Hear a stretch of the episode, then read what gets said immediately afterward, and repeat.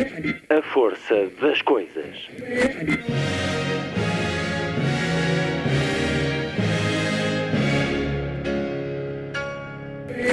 Welcome to the 109th last night of the proms.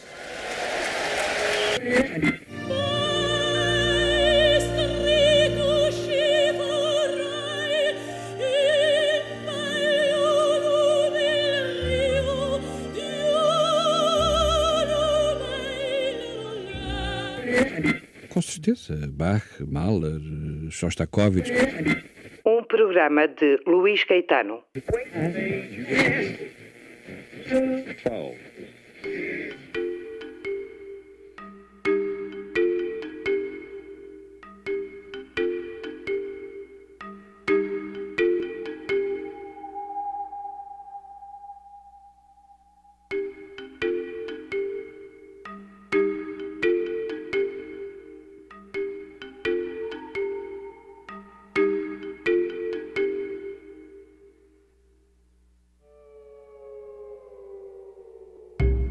emissão de hoje, o escritor colombiano Juan Gabriel Vázquez, dele a imprensa nacional acaba de publicar Viagens com um mapa em branco, extraordinária cartografia literária pelos grandes romances em que assenta não apenas o que de melhor a escrita nos dá hoje, mas também o que é mais autêntico na cultura ocidental contemporânea. Cervantes e Shakespeare, o Lazarilho de Tormes, mas também os grandes nomes do boom da literatura latino-americana, Garcia Marques e Vargas Llosa, e a experiência de leitor nos passos de Conrad, Proust e vários outros. Uma conversa que vai olhar também a sociedade do nosso tempo, nomeadamente das vozes sem substância, dos comentadores disto e daquilo e das redes sociais com as suas turbas dominadas pela ignorância e os algoritmos. Juan Gabriel Vázquez, dele vamos ter novo romance no final do ano. Um escritor muito apreciado no nosso país, já vencedor do prémio Correntes de Escritas Casino da Pova, várias vezes já convidado deste programa.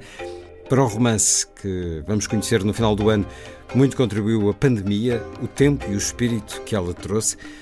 O escritor atravessou também a fragilidade do vírus em março do ano passado. Viagens com o mapa em branco, de Juan Gabriel Vázquez, editado pela Imprensa Nacional, um livro para quem gosta de livros e para conhecer ao longo da próxima hora. Na segunda parte, a poesia do brasileiro António Cícero, que nasceu no Rio de Janeiro em 1945. Poeta, filósofo, autor de muitas dezenas de canções membro da Academia Brasileira de Letras desde 2018. Dele, a imprensa nacional acaba de publicar pela primeira vez os seus três livros de poesia reunidos num só volume: Guardar, A Cidade e os Livros e Porventura. O título é assim mesmo, estes três títulos conjugados. Assim se continua a afirmar a coleção plural, coordenada por Jorge Reis Sá Razão para recuperar hoje uma conversa com António Cícero, tida quando a publicação em Portugal do livro Finalidades Sem Fim.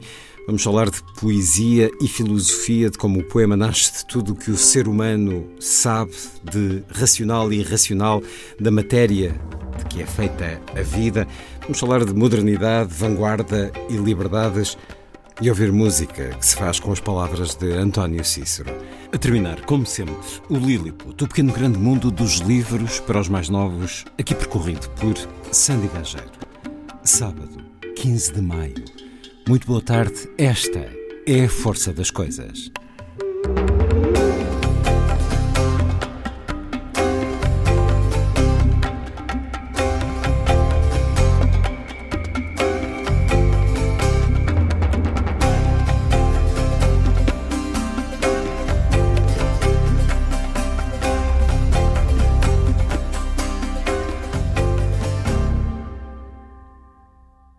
Prelúdio em Mi menor, BWV 855 de Johann Sebastian Bach, num arranjo em Si menor para piano de Alexander Silotti, interpretação do pianista islandês Vikingur Olafsson.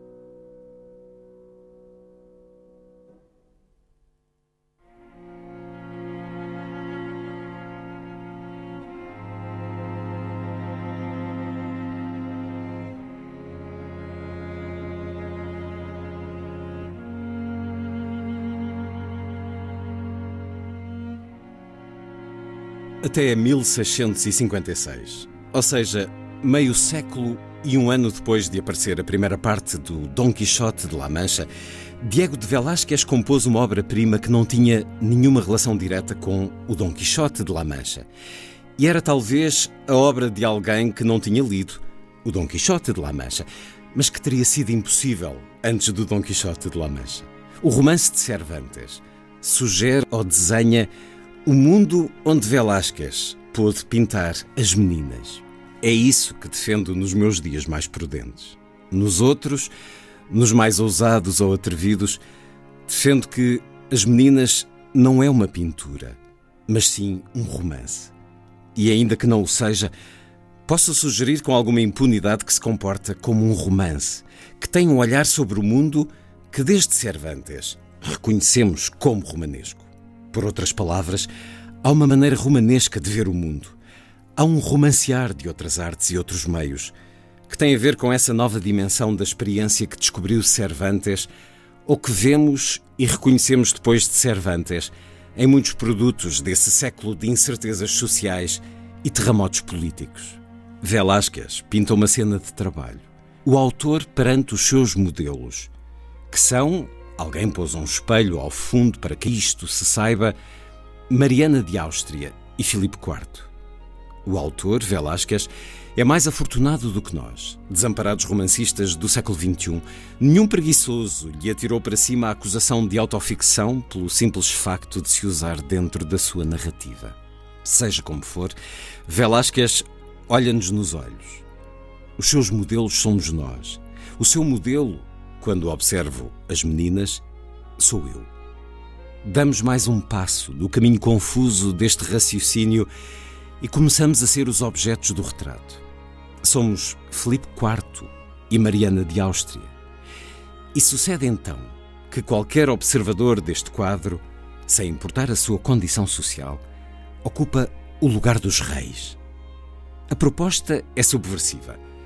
Nela reconhecemos o mesmo tipo de subversões, de subtis estremecimentos de hierarquias e valores que o romance de Cervantes ensinou. É algo a que podemos chamar, com um pretexto que se conhecerá depois, a multiplicação das perspectivas.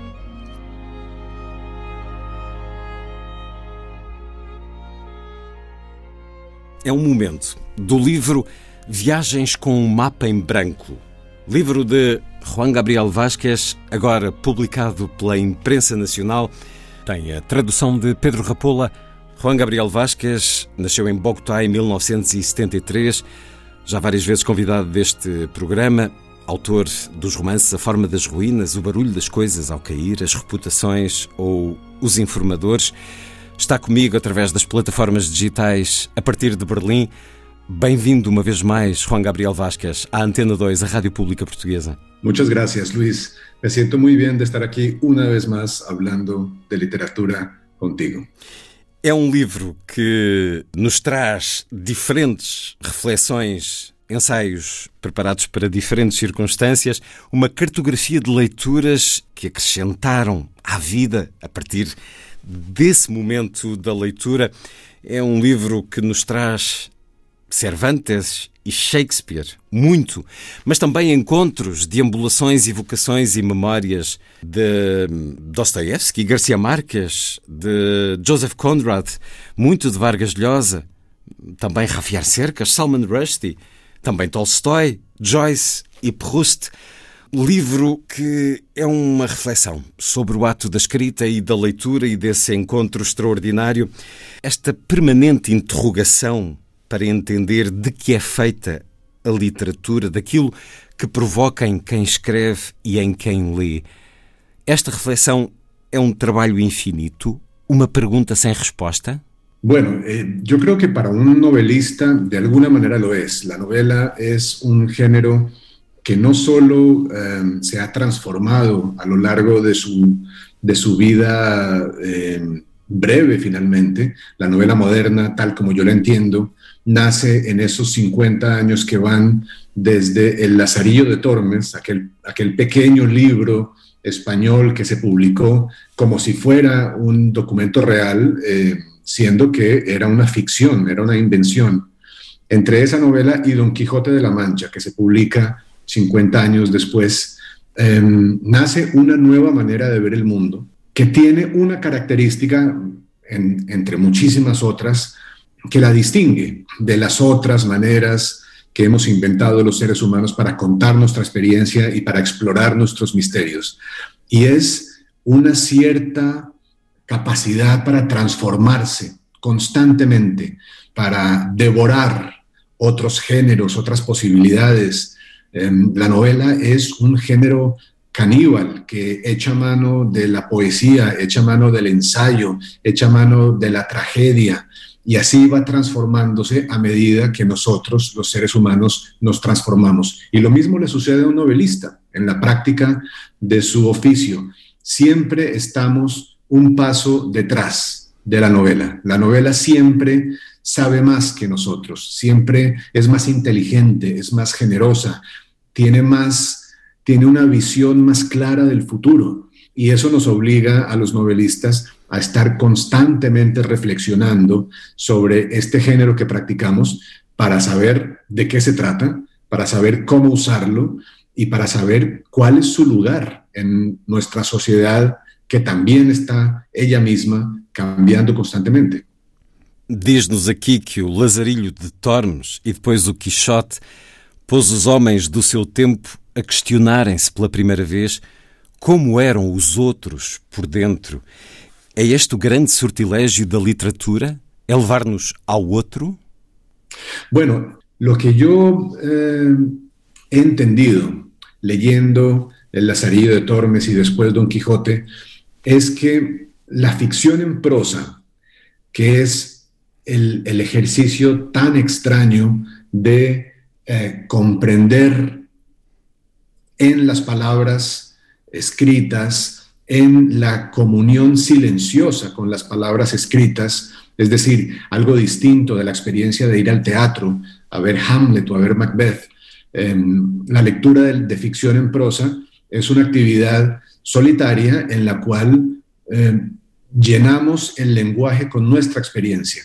Esta actividad de, eh, explorar el mundo a través de la ficción en prosa durante muchos siglos había tenido se había interesado principalmente, por no decir exclusivamente, en las figuras poderosas, en los reyes, en los príncipes, como en las novelas de Thomas Mallory sobre la, sobre la muerte del rey Arturo, o en los héroes, como Amadís de Gaula, y en algún momento, con el Lazarillo de Tormes, con Don Quijote, esta manera de contar la vida de los otros empieza a descubrir que puede contar a los compañeros también de nuestra vida cotidiana, a la gente común y corriente, a la gente que no tiene ningún peso social, ninguna importancia social.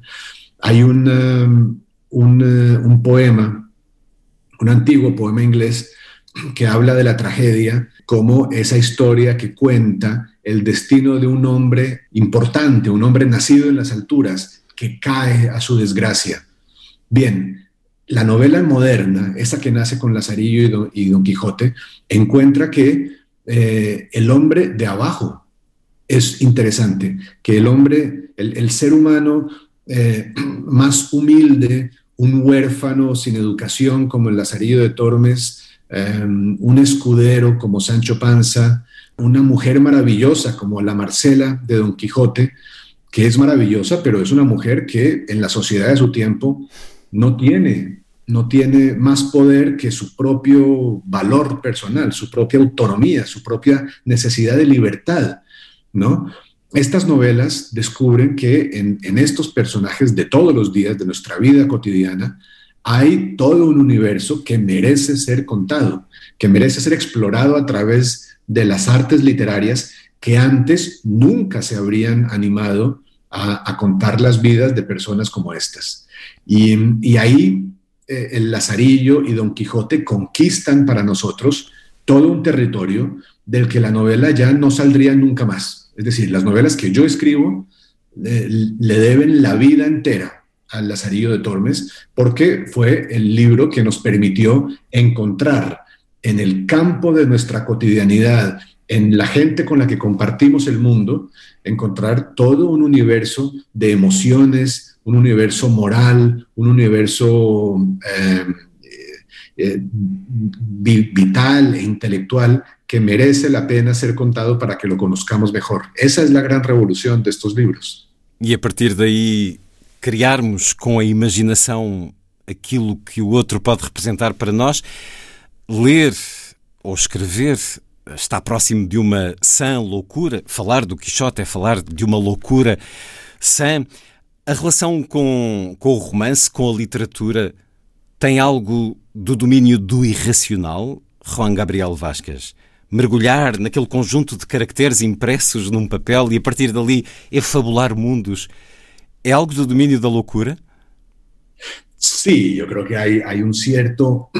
Desde luego la escritura de em, eh, tiene algo de empresa desquiciada, ¿no? Em, la idea de que es como, como lo dices, está muy bien dicho, la idea de que estos signos eh, impresos sobre un papel no solo transmitan una idea, un mensaje, sino que sean capaces de construir un mundo emocional y vital en el que, mediante el cual, llegamos eh, a ampliar nuestra experiencia de lo que es el ser humano, a conocer al ser humano de una manera que en otras exploraciones, digamos, estaría vedada.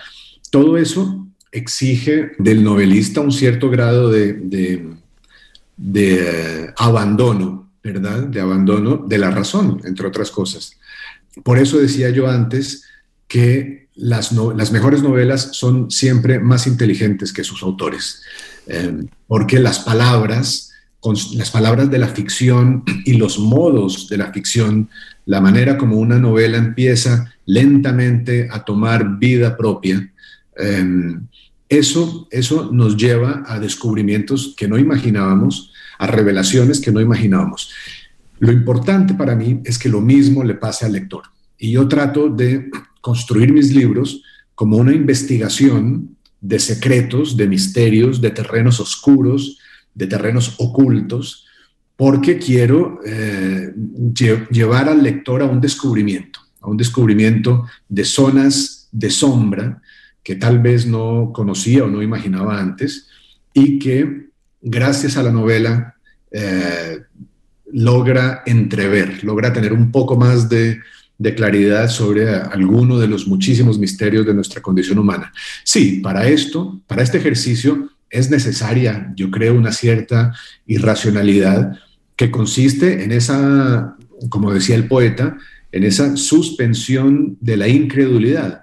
Porque el, ejercicio de la lectura es tan misterioso, a mí me sigue pareciendo terriblemente misterioso, porque cuando compramos un libro de José Saramago, eh, abrimos el libro y sabemos que estamos leyendo una historia de eh, José Saramago, pasamos las primeras páginas y sabemos que estamos leyendo una historia de José Saramago.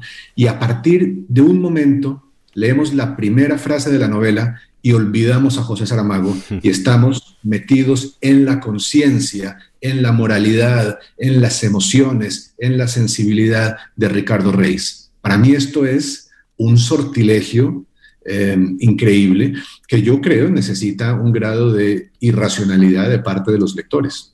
Sermos também romancistas enquanto leitores, sermos romancistas na vida, deixarmos-nos levar para a relação com o livro, com a leitura. Mais um certo do livro Viagens com um Mapa em Branco, de Juan Gabriel Vasquez, acaba de ser editado pela imprensa nacional. Toda a tradição do romance moderno começa quando um espanhol tenta ir à América e fracassa. Isto acontece durante o mês de maio de 1590.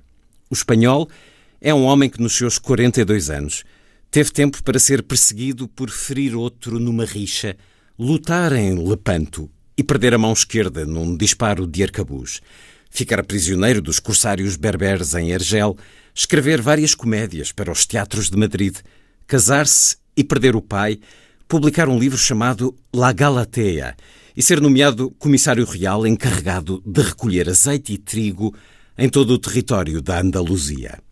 Cervantes está cansado deste trabalho, que lhe trouxe vários problemas, desde diversas acusações de roubo até à excomunhão por ter requisitado trigo a alguns clérigos de Ecija. Um dia, encontrando-se em Sevilha, escreve uma memória e um relatório em que detalha os seus serviços à coroa, o seu heroísmo e o seu infortúnio em Argel, bem como as penúrias que viveu nos últimos anos, tudo isto como argumento para solicitar um dos lugares vagos nas Índias.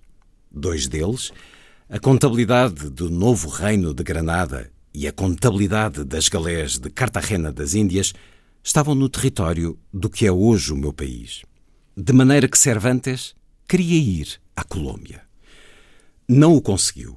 No verso do seu próprio documento, o Conselho das Índias escreveu as nove palavras cruéis que constituíram a sua única resposta. Busque por acá em que se le haga mercê. E por vezes pense neste pesadelo, que Cervantes escreveu o Quixote porque não recebeu a contabilidade de Nova Granada a que aspirava. Não surpreenderá ninguém que um dos passatempos colombianos, pelo menos entre os escritores, seja especular sobre o que se teria passado se tivesse acontecido o contrário e tivesse sido concedido a Cervantes o seu pedido. Não só seríamos o país que, segundo sugerem as investigações do arqueólogo e historiador Hugo Chávez, assassinou Simone Bolívar, como também teríamos privado o mundo de uma das obras fundadoras da nossa consciência. Num texto de 1970, En el lugar de las Índias, Pedro Gomes Valderrama imagina que Cervantes depois de ser nomeado contabilista em Cartagena das Índias, atravessa o Atlântico no galeão Santiago, enamora-se de uma mulata chamada Piedade e escreve em segredo. Enche fólios inteiros, montanhas e montanhas de papéis, sem que jamais os imprima. Depois de se livrar de uma morte por insolação, o velho Cervantes regressa à Espanha consumido pelo álcool e pela sensualidade sinistra da mulata e carregando às costas o seu fracasso como escritor, acaba a sua vida a visitar um homem chamado Alonso Quirrano, que lhe lê uma história extraordinária cuja redação acabava de terminar. A Aventura Ultramarina de Miguel de Cervantes. Há nesta história especulativa, filha distante dessa outra de Kafka, em que a história do Dom Quixote é uma invenção de Sancho, uma imagem da qual gosto especialmente a dos fólios, acumulando-se ano após ano na secretária do contabilista Miguel de Cervantes. O que há? O que poderia haver nesse manuscrito? Ninguém pode ser insensível ao seu conteúdo. Podemos imaginar que Cervantes não teria escrito o Quixote em Cartagena das Índias, mas não podemos imaginar que Cervantes tivesse deixado de escrever. Que existe então nesses fólios? comédias fracassadas, como as que escreveu em Madrid antes de viajar, essas veladas autobiografias para o palco com títulos como Los Tratos de Argel ou La Batalha Naval, sonetos e mais sonetos de qualidade duvidosa, parecidos com o que dedicou à Rainha Isabel, de onde lemos versos como Sereníssima Rainha em quem se acha o que Deus pôde dar ao ser humano. O leitor imaginará o que quiser, mas para mim é muito claro esses papéis manuscritos que existem na secretária do contabilista de Galés são, têm de ser, uma das mais brilhantes crónicas das Índias, alguma vez escritas no Novo Mundo. E é uma pena que tenham ficado inéditos. Viagens com o mapa em branco de Juan Gabriel Vasquez e esta efabulação do que poderia ter sido se Miguel de Cervantes tivesse sido aceite no cargo a que se propôs de contabilista em Cartagena das Índias. Sobre Cervantes, Juan Gabriel Vázquez, e sobre Shakespeare, assenta, na sua opinião, toda a literatura ocidental? Bueno, lo primero que quiero hacer antes de, contestar, ahora que he escuchado tu lectura, es agradecer las palabras y los ritmos bellísimos del traductor de, estos ensayos, que es Pedro Rapoula, que ha hecho un trabajo fantástico em, de, rigor y de, musicalidad también para que, para que sea posible esa, lectura. Que Absolutamente. Bueno, yo tengo tres, tres em, creo que hay, hay tres momentos en los que eh, de alguna manera podemos decir que nace el ser humano moderno. Um, y están en El Quijote de Cervantes, en, uh, en las obras de Shakespeare, en, en, en, las obras completas de Shakespeare, y antes de ellos en los ensayos de Montaigne. Um, para mí en esos tres libros hay algo especial. Uh, uh, desde luego que puedo, puedo recordar también eh, otros, otros grandes momentos, eh, desde las Luisiadas hasta, hasta la Divina Comedia, pero hay esos tres momentos del Renacimiento, que son Montaigne, Cervantes y Shakespeare, eh, para mí implican una, una nueva manera de observar y de explorar nuestra humanidad que me sigue acompañando. Y además creo que forman parte, si, si fuéramos en algún momento a, a tratar de hacer el, genoma de la novela, ¿verdad? Y tratar de encontrar cuál es el, el ADN de la novela como género, yo diría que la novela nace como comedia, nace con Cervantes como comedia. En el siglo XIX se hace tragedia. Eh, cuando hablamos de Flaubert o de, o de Tolstoy o Dostoyevsky, estamos hablando de, novelas que tienen una deuda enorme con la tragedia clásica, la tragedia de Shakespeare, pero también la tragedia de Racine eh, y de Corneille. Y ahí la novela eh, entiende que también puede hablar en un tono grave eh, de, nuestro, de, nuestros, de nuestro sino más oscuro, de nuestros destinos más trágicos. Y luego en el siglo XX, de repente la novela se da cuenta de que puede pensar también, de que puede pensar como, como, como lo hacía Montaigne, de que, puede, de que puede utilizar el lenguaje, este lenguaje del ensayo que usaba Montaigne para explorar nuestra condición humana. Y ahí es cuando se hace posible no solo un Proust, sino también los grandes novelistas centroeuropeos, eh, Musil, eh, Broch, Um, estos son novelistas que piensan sobre la página y que, porque de alguna manera la novela ha recuperado eh, el tono y, la, y las maneras del ensayo tal como lo descubrió Montaigne. Esta es la maravilla, la maravilla de este género que ha devorado otros géneros para enriquecerse, para, para explorar lugares de nuestra humanidad a los cuales no había ido nunca um, y que hoy es para mí, aunque yo estoy siempre muy consciente de que tengo una tendencia a, sacralizar el género de la novela, pero hoy para mí es de, las de los grandes lugares, de los grandes espacios que tenemos los seres humanos para conservar nuestra humanidad en un mundo que poco a poco, me parece a mí, se está deshumanizando. Y la novela es, ese, es uno de esos lugares ¿no? donde, donde podemos seguir siendo humanos de una manera completa de una manera eh, total, ¿no? Eh, explorándonos y explorando a los demás por dentro y por fuera, eh, en, sus, en sus emociones y en sus acciones, en todo lo que nos sucede como sociedades en el campo de la historia, pero también en todo ese lado invisible de los hechos visibles, en todo el lado oscuro, secreto de, nuestros, de nuestras acciones más públicas.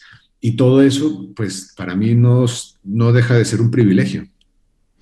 Vamos para este mundo mais próximo. Num dos textos do livro Viagens com o Mapa em Branco, de Juan Gabriel Vasquez, leio para fazer perguntas, dizia Kafka. Mas também podemos ler para que os livros nos façam perguntas. Os grandes livros questionam-nos, põem-nos à prova e costumam ser implacáveis na sua franqueza. Espero que não me acusem de pretenciosismo por reconhecer em público o que todos os romancistas, suspeito, sabem ou aceitam em privado. Que entre as muitas motivações secretas da escrita está a ambição de fazer pelos nossos leitores o que os nossos livros favoritos fizeram por nós. Não duvido que os escritores do boom sul-americano queriam fazer o mesmo, mas temos de constatar quão diferente é o nosso mundo do deles e quão distintas são as solicitações ou as exigências que o mundo faz hoje aos romancistas. O mundo em que foram escritos A Cidade e os Cães, La Muerte de Artemio Cruz, Raiuela ou Três Tristes Tigres, era um mundo agitado e difícil, cheio de incertezas políticas e de labirintos sociais. Mas por mais labiríntico e incerto que fosse esse mundo de revoluções cubanas e ameaças nucleares, creio que os romancistas do boom nunca tiveram de enfrentar os níveis de distração e ruído com que nós, os seus herdeiros ou legatários, temos de lidar. Penso que isto define o nosso trabalho. Sei que define o meu. Pelo menos, ou por outras palavras, a distração e o ruído definiram o que quero fazer com os meus romances. O que quero que os meus romances sejam capazes de fazer pelos seus leitores. Com distração e ruído, refiro-me à predominância nas nossas vidas ou à presença constante das hipertrofiadas redes sociais que nos inundam com informação sem contudo nos darem acesso à sua compreensão.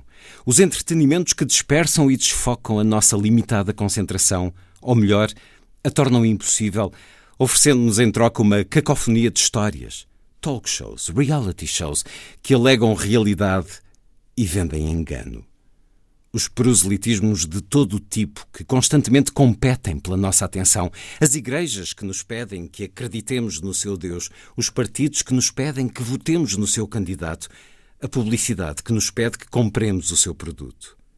A insipidez e irrelevância dos discursos que nos chegam constante e incansavelmente dos meios de comunicação, ou melhor, da boca de quem os profere.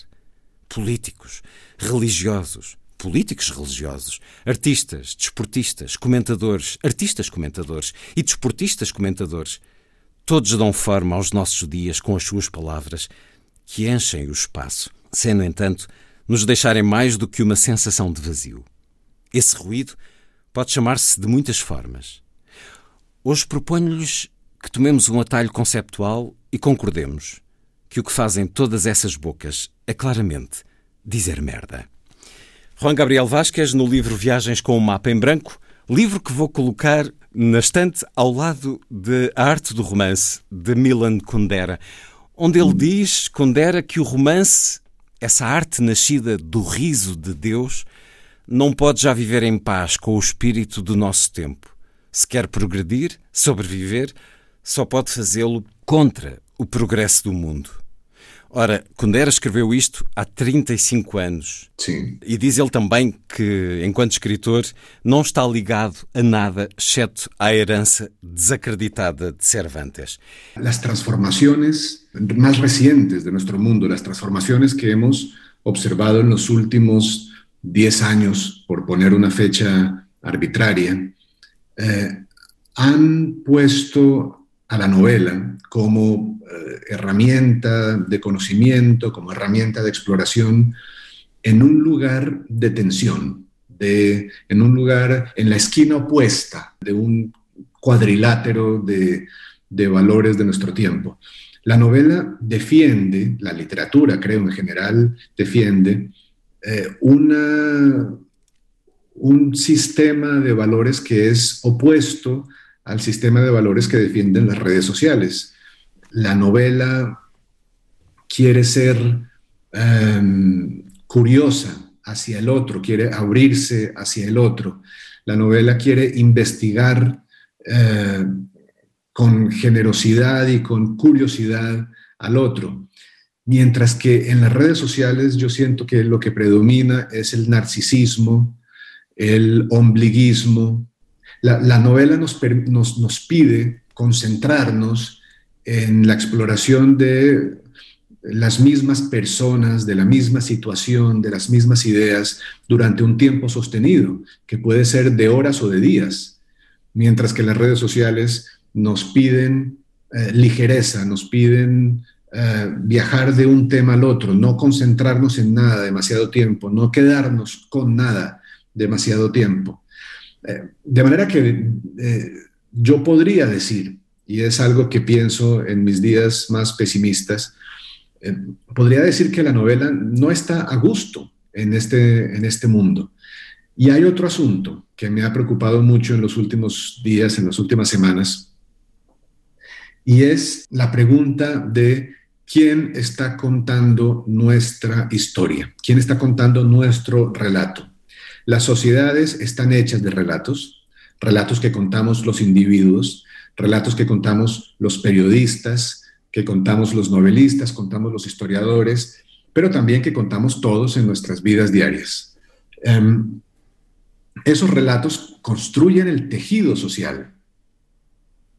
Yo creo que en estos tiempos nuestros de redes sociales, de Facebook y de Twitter, y etcétera, etcétera, mm, ya tenemos, incluso los profanos como yo, los que no entendemos gran cosa de la tecnología, ya tenemos, gracias a algunos que saben más y que lo han explicado, tenemos herramientas suficientes para descubrir que ya no estamos contando nosotros el relato. El relato lo están contando los algoritmos.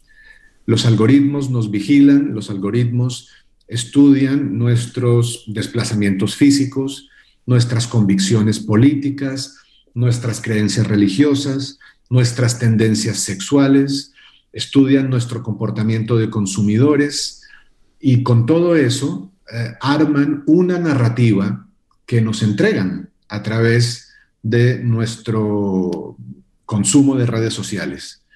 Esa es la razón de que haya hoy eh, sociedades divididas, polarizadas, en las que dos grandes grupos viven en dos realidades contradictorias y opuestas y convencidos en cada uno de esos bandos, convencidos de que el otro bando está mintiendo o son deshonestos o son malvados o son peligrosos.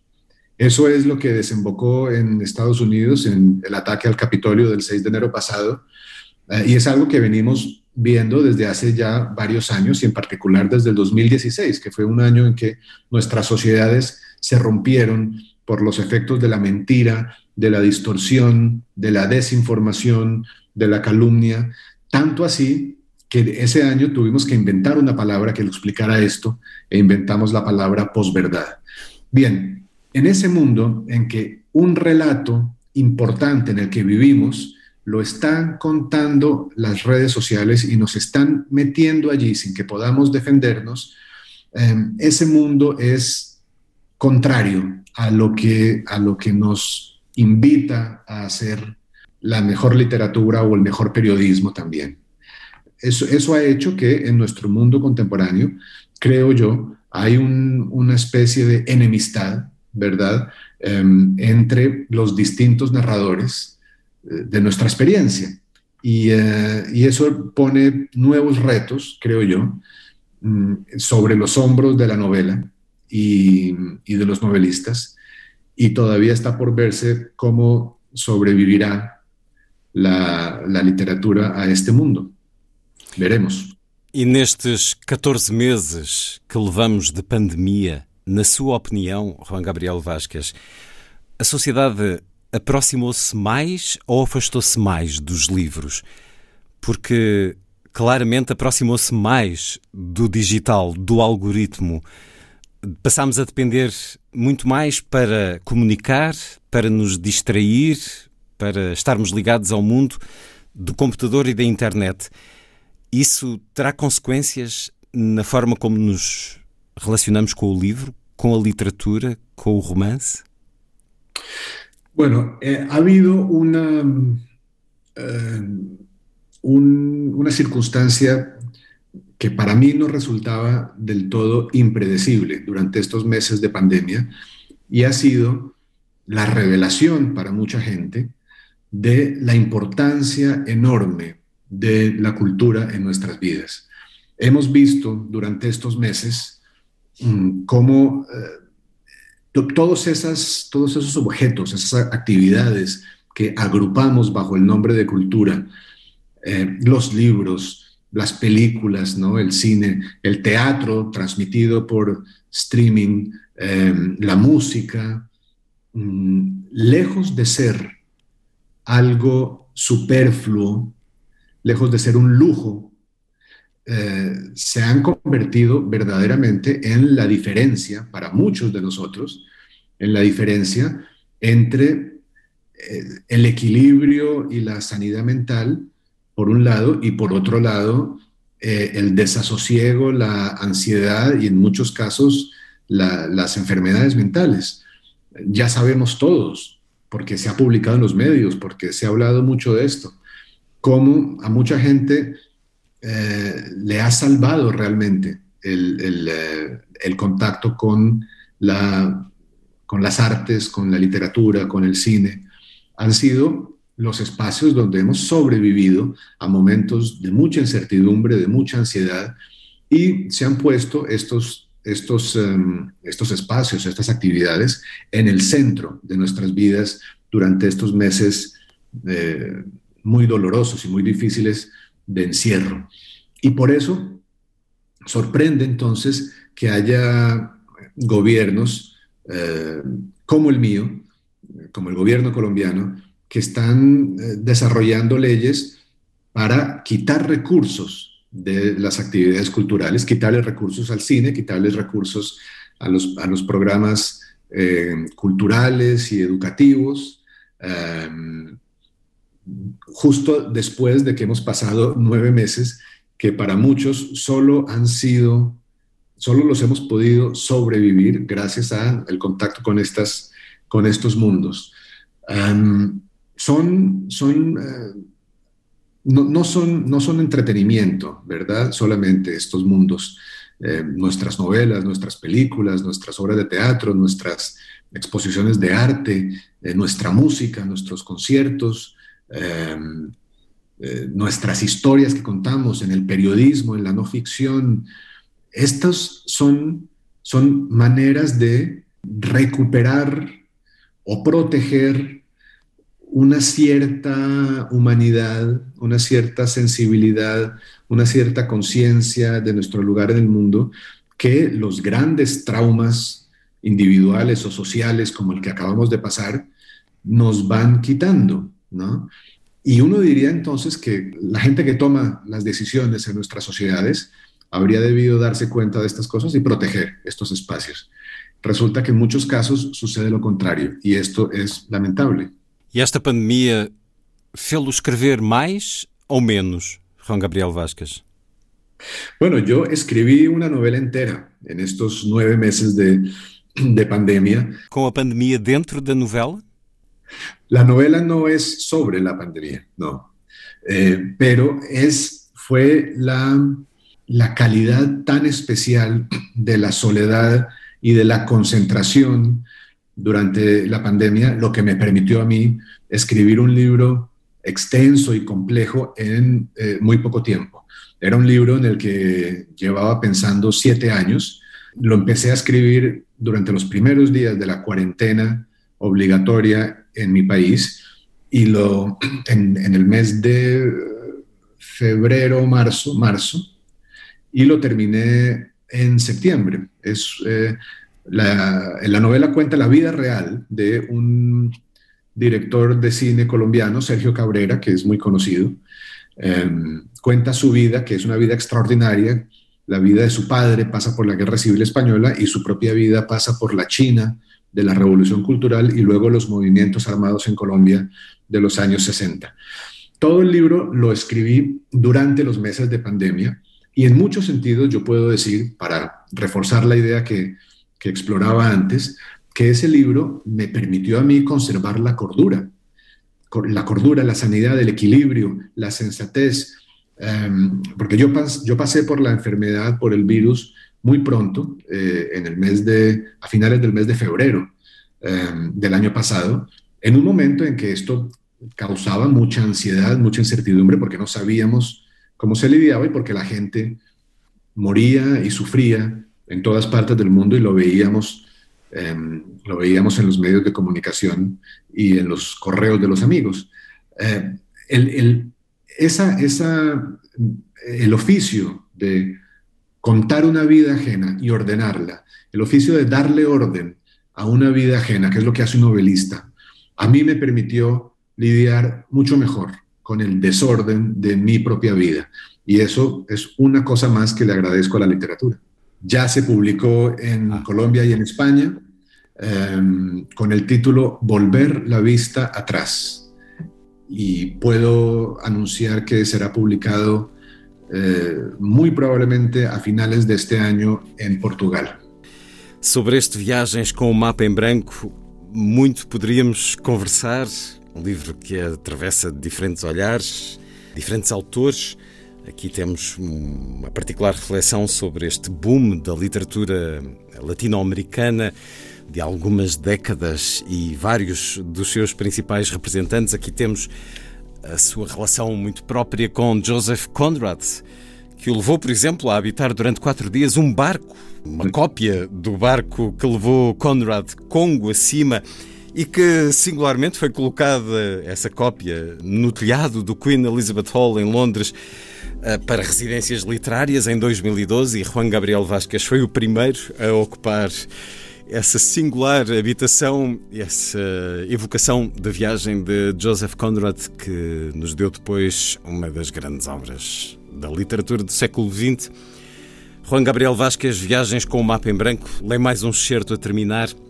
A ambição desesperada e ingênua de possuir a memória dos outros é uma das razões por que escrevo.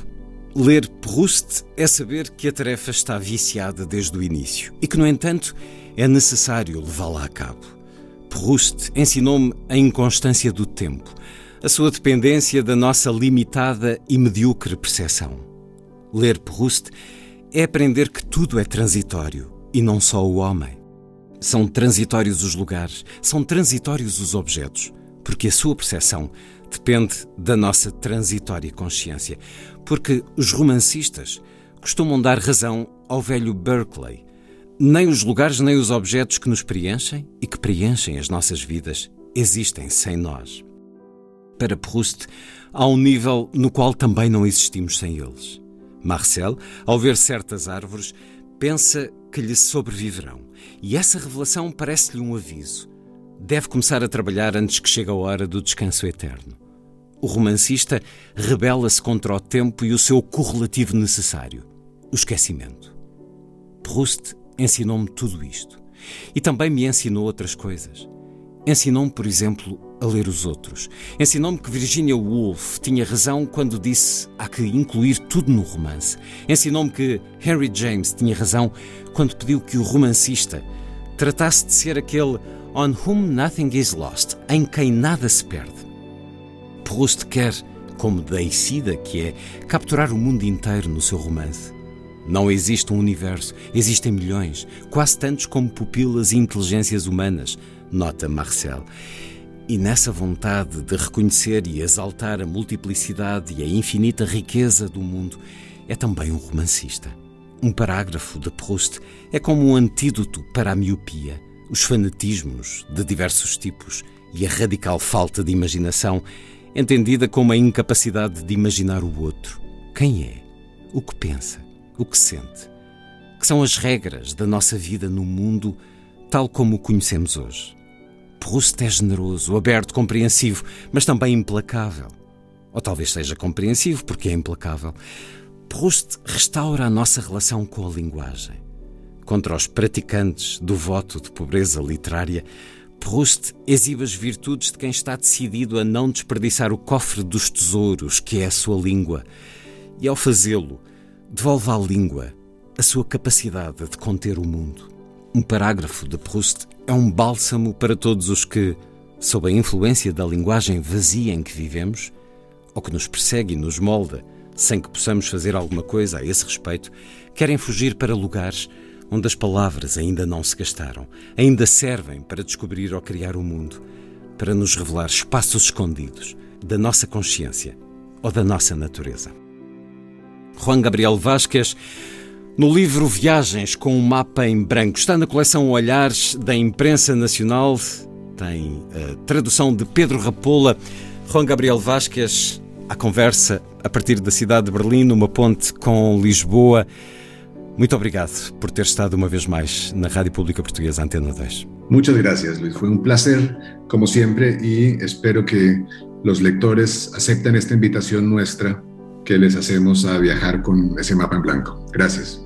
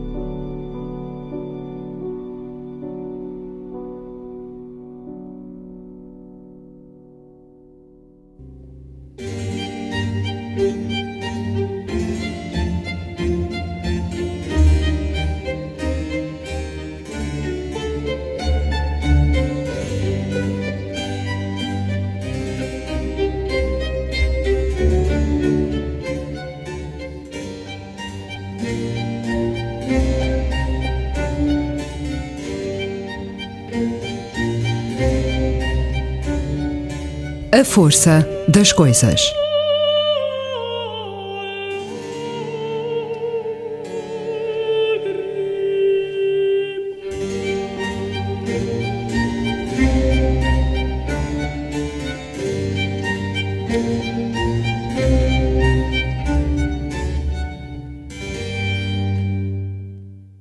Na segunda hora do programa, também com a chancela imprensa nacional, toda a poesia do brasileiro António Cícero. Largar o cobertor, a cama, o medo, o terço, o quarto.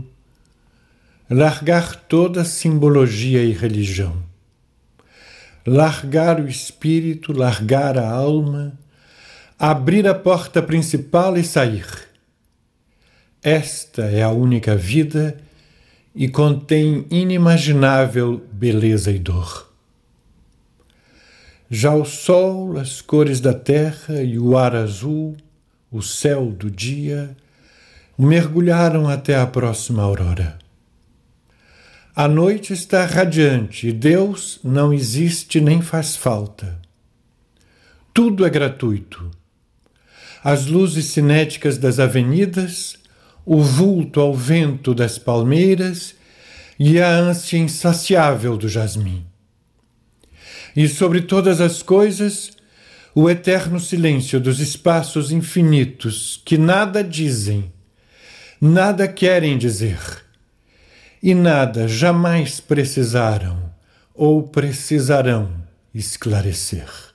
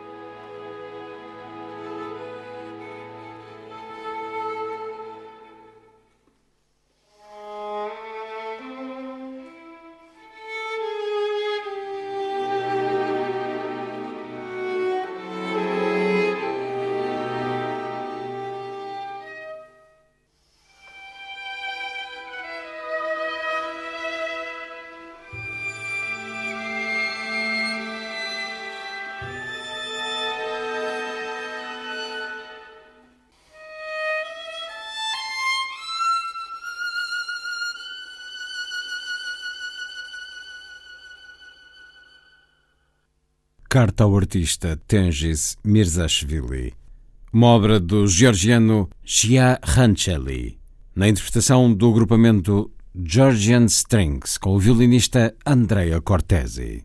Antes, Sair, poema de António Cícero, que escutamos na voz do autor. Ainda antes da conversa com o poeta e filósofo brasileiro, outro poema, dito por ele, A Cidade e os Livros.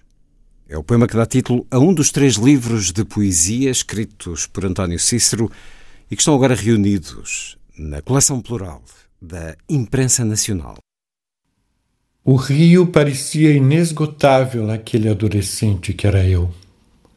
Sozinho entrar no ônibus castelo, saltar no fim da linha, andar sem medo no centro da cidade proibida, em meio à multidão que nem notava que eu não lhe pertencia. E de repente, anônimo entre anônimos, notar eufórico que sim que pertencia a ela e ela a mim. Entrar em becos, travessas, avenidas, galerias, cinemas, livrarias, Leonardo da Vinci, Larga, Rex, Central, Colombo, Marrecas, Íris, Meio-Dia, Cosmos, Alfândega, Cruzeiro, Carioca, Marrocos, Passos, Civilização, Cavê, Saara, São José, Rosário, Passeio Público, Ouvidor Padrão, Vitória, Lavradio, Cinelândia. Lugares que antes eu nem conhecia abriam-se em esquinas infinitas de ruas doravante prolongáveis por todas as cidades que existiam. Eu só sentira algo semelhante ao perceber que os livros dos adultos também me interessavam que em princípio haviam sido escritos para mim os livros todos. Hoje é diferente, pois todas as cidades encolheram, são previsíveis, dão claustrofobia e até dariam tédio se não fossem os livros incontáveis que contêm. António Cícero, poeta e filósofo, autor de mais de 150 letras de canções brasileiras, incluindo várias de Adriana Calcanhoto, Caetano Veloso e de Marina Lima, sua irmã, mas que já alimentou também a música de Philip Glass, por exemplo. António Cícero nasceu no Rio de Janeiro em 1945. Na Antena 2, António Cícero, bem-vindo. Consegue separar poesia e filosofia naquilo que escreve?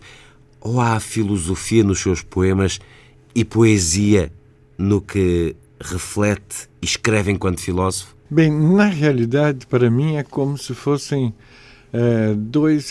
Dizem que há dois hemisférios no cérebro que são completamente diferentes. E de fato, para mim, a poesia parece que está num hemisfério e a filosofia no outro. Não identificados, não tanto pode ser um como o outro. Isso não significa, quando faço poesia, que não use algumas das coisas que sei de filosofia. Isso acontece. Mas a verdade é que em poesia usa-se tudo que se sabe. Ou seja, a filosofia é apenas um dos elementos que entram na composição de um poema. Podem entrar ou podem não entrar. Na verdade, outros talvez sejam mais importantes ainda. Nossa experiência pessoal, nossa emoção, as paixões que vivemos, enfim, o humor, o senso de humor, a sensualidade. São muitas as coisas. Eu penso que na a poesia é, é uma espécie de ápice do espírito humano. Ele usa o homem, o, o, ser humano usa tudo que sabe para fazer um poema, não apenas a racionalidade, mas também a racionalidade. Mas a emoção, essas outras coisas todas entram em medidas que nos podem determinar uh, a prioristicamente. De modo que, eh, nesse sentido, sim, há filosofia na poesia. Eh, pode haver. Mas, eh, por outro lado, é, eles, elas entendem, elas tensionam coisas muito diferentes, eu penso. Enquanto a poesia é, é, voltada para o mundo concreto, para a vida mesmo de cada poeta, é, a matéria da poesia é a própria vida, a própria existência do poeta. É, a, filosofia é, lida com abstrações. E as abstrações, às vezes, eh, eu penso que ficam no caminho, obstruem o fluir poético, o fluxo poético, não é? O pensamento poético propriamente. De modo que não gosto de misturar as duas coisas. E penso, eu costumo dizer que hum, enquanto a, a, a, o filósofo pretende falar de uma posição é, em que ele é, compreende o mundo inteiro de certa maneira, como se ele, ele não a linguagem dele quisesse ser uh, uma metalinguagem, uma, ele está falando o pensamento do, do filósofo é, quer ser um pensamento que abarca todos os demais pensamentos, de todo o ser, ele tem essa ambição de compreender tudo. O, o, poeta não, o poeta eu penso que é, faz com que a própria linguagem seja um objeto, entende? Autossuficiente? A, a linguagem do poeta, a linguagem poética, é, é um objeto de arte, é uma obra. É, aquela linguagem, na verdade, é, funciona como, por exemplo, uma pintura. Nós olhamos para uma pintura. É, é uma pintura, digamos, de um autorretrato de Rembrandt. E esse é o tema da pintura. Mas não é por isso que se trata de uma grande pintura.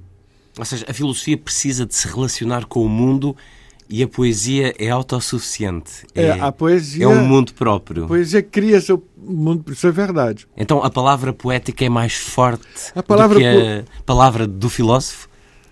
Eu acho que é mais importante. O, o, o, o, poeta, a palavra do poeta entra em jogo em toda a sua materialidade.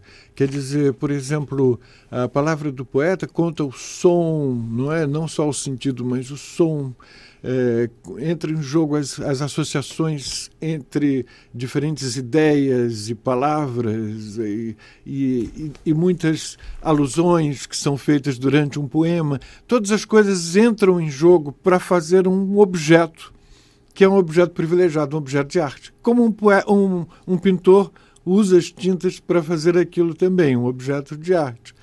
Mas não entram em jogo para falar sobre o mundo. Elas estão como você disse, compondo uma espécie de mundo com aquelas palavras. Não é? Aquelas palavras estão compondo uma espécie de mundo. E na, na filosofia, não. Falamos sobre o mundo. Sobre quer dizer por cima, até por fora do mundo. É como se o filósofo ficasse fora do mundo para falar do mundo. Fora do ser para falar do ser. Claro que isso parece um absurdo, ninguém fica fora de tudo, não é? Mas é essa a posição do filósofo, de estar de fora. Quando é que começou a escrever, António Cícero? Eu comecei a poesia muito cedo. Filosofia demorou muito, mas a poesia comecei desde cedo. Eu nem me lembro quando comecei exatamente. Eu, eu acho que primeiro, a primeira coisa é que a gente se apaixona por alguns poemas. Um poeta surge primeiro dessa paixão. Ele, é um fenômeno de contágio. É, ele ama aqueles poemas e começa a achar que aquilo é a maior coisa que existe e que aquilo devia ter sido escrito por ele. Eu fiquei assim, pelo menos é a minha história. Eu devia ter escrito aquilo, eu me sinto um pouco dessa maneira e aí começo a querer escrever coisas também, fazer as minhas próprias coisas. Mas é a partir dessa paixão. Às vezes encontro é, pessoas, poetas, que, que dizem que não leem poesia praticamente, que gostam de escrever, mas não de ler. Eu não entendo como é possível, porque como é possível saber o que é poesia, ou saber o que é bom quando você não se apaixonou por alguma coisa como um poema? E quando é que começou a, a ter necessidade de alguma musicalidade nos seus poemas? Não é que tudo o que escreva seja para uh, resultar em música mais tarde, mas parece-me em tudo aquilo que escreve que há uma musicalidade. Eu sempre gostei de ler os poemas eh, e eu não leio apenas eh, sem falá-los em voz baixa, como se diz. Eu leio em voz alta. Eh, em voz aural é a expressão que dizia o poeta Jacques Roubaud. É uma voz que não é nem baixa nem alta, é uma voz meio interior. mas, enfim, é porque sempre li levando em conta toda essa materialidade que falei, exatamente a sonoridade dos poemas. É, o que sempre me impressionou foi essa coincidência entre o som, ou, ou, até essa discrepância, mas alguma relação de harmonia ou, ou, ou de dissonância entre as palavras e os sons. Isso sempre me impressionou, de modo que a minha poesia é muito voltada para isso, de fato. E era mais musical, eu penso, no começo. Era mais uh, uma musicalidade mais harmônica, talvez mais óbvia. Depois eu acho que ficaram um, um, um pouco mais. Uh, um, um, pouco mais dissonantes. Hoje, se sentir falta dessa musicalidade num poema, não o rejeita? Ah, um poema, alguns não, alguns não tem de outra maneira, não é? Tem outro, alguma coisa que compensa. É, mas é, mesmo quando não tem essa musicalidade óbvia os meus poemas, eu penso que o som é muito importante para, para a compreensão deles. Acho que não poderiam ser lidos sem. sem quem os, lê deve, deve dizê-los em voz alta, em, em voz oral. Quando o poema passa a, a música, passa a uma canção, ganha interpretações diferentes. É muito diferente ler um poema num texto de o ler ouvindo numa canção? É muito diferente. É, é, evidentemente, o poema tem uma, uma musicalidade própria. Agora, a gente está usando a música num, num, sentido um pouco metafórico, não é? Não é exatamente música, é um certo ritmo, uma certa uma, alguma, talvez uma melodia de. Mas não é exatamente melodia também. Mas quando é musicado, um poema musicado, é, passa a ser subordinado, na verdade, o, o, todo o som dele passa a ser subordinado à música de verdade, à música literal. E aí, é, não é que perca ou ganha, mas se torna outra coisa, eu penso. Às vezes pode perder. Por exemplo, conheço alguns grandes poemas que foram musicados e perderam com isso. É, Seus? Poemas. É, meus até já aconteceu de, de haver algumas, algumas versões musicais de que não gosto. Mas, por exemplo, eu já ouvi poemas de Drummond de Andrade, que é um grande poeta brasileiro, né? e quando musicados perdem é, em ressonância até, perdem em sugestão, em sugestividade. Parece que a música é, leva a interpretação para um lado só, quando, quando o poema lido é, pode ter muitas diferentes interpretações. António Cícero, poeta brasileiro, nascido em 45, acabou de falar em Carlos Drummond de Andrade.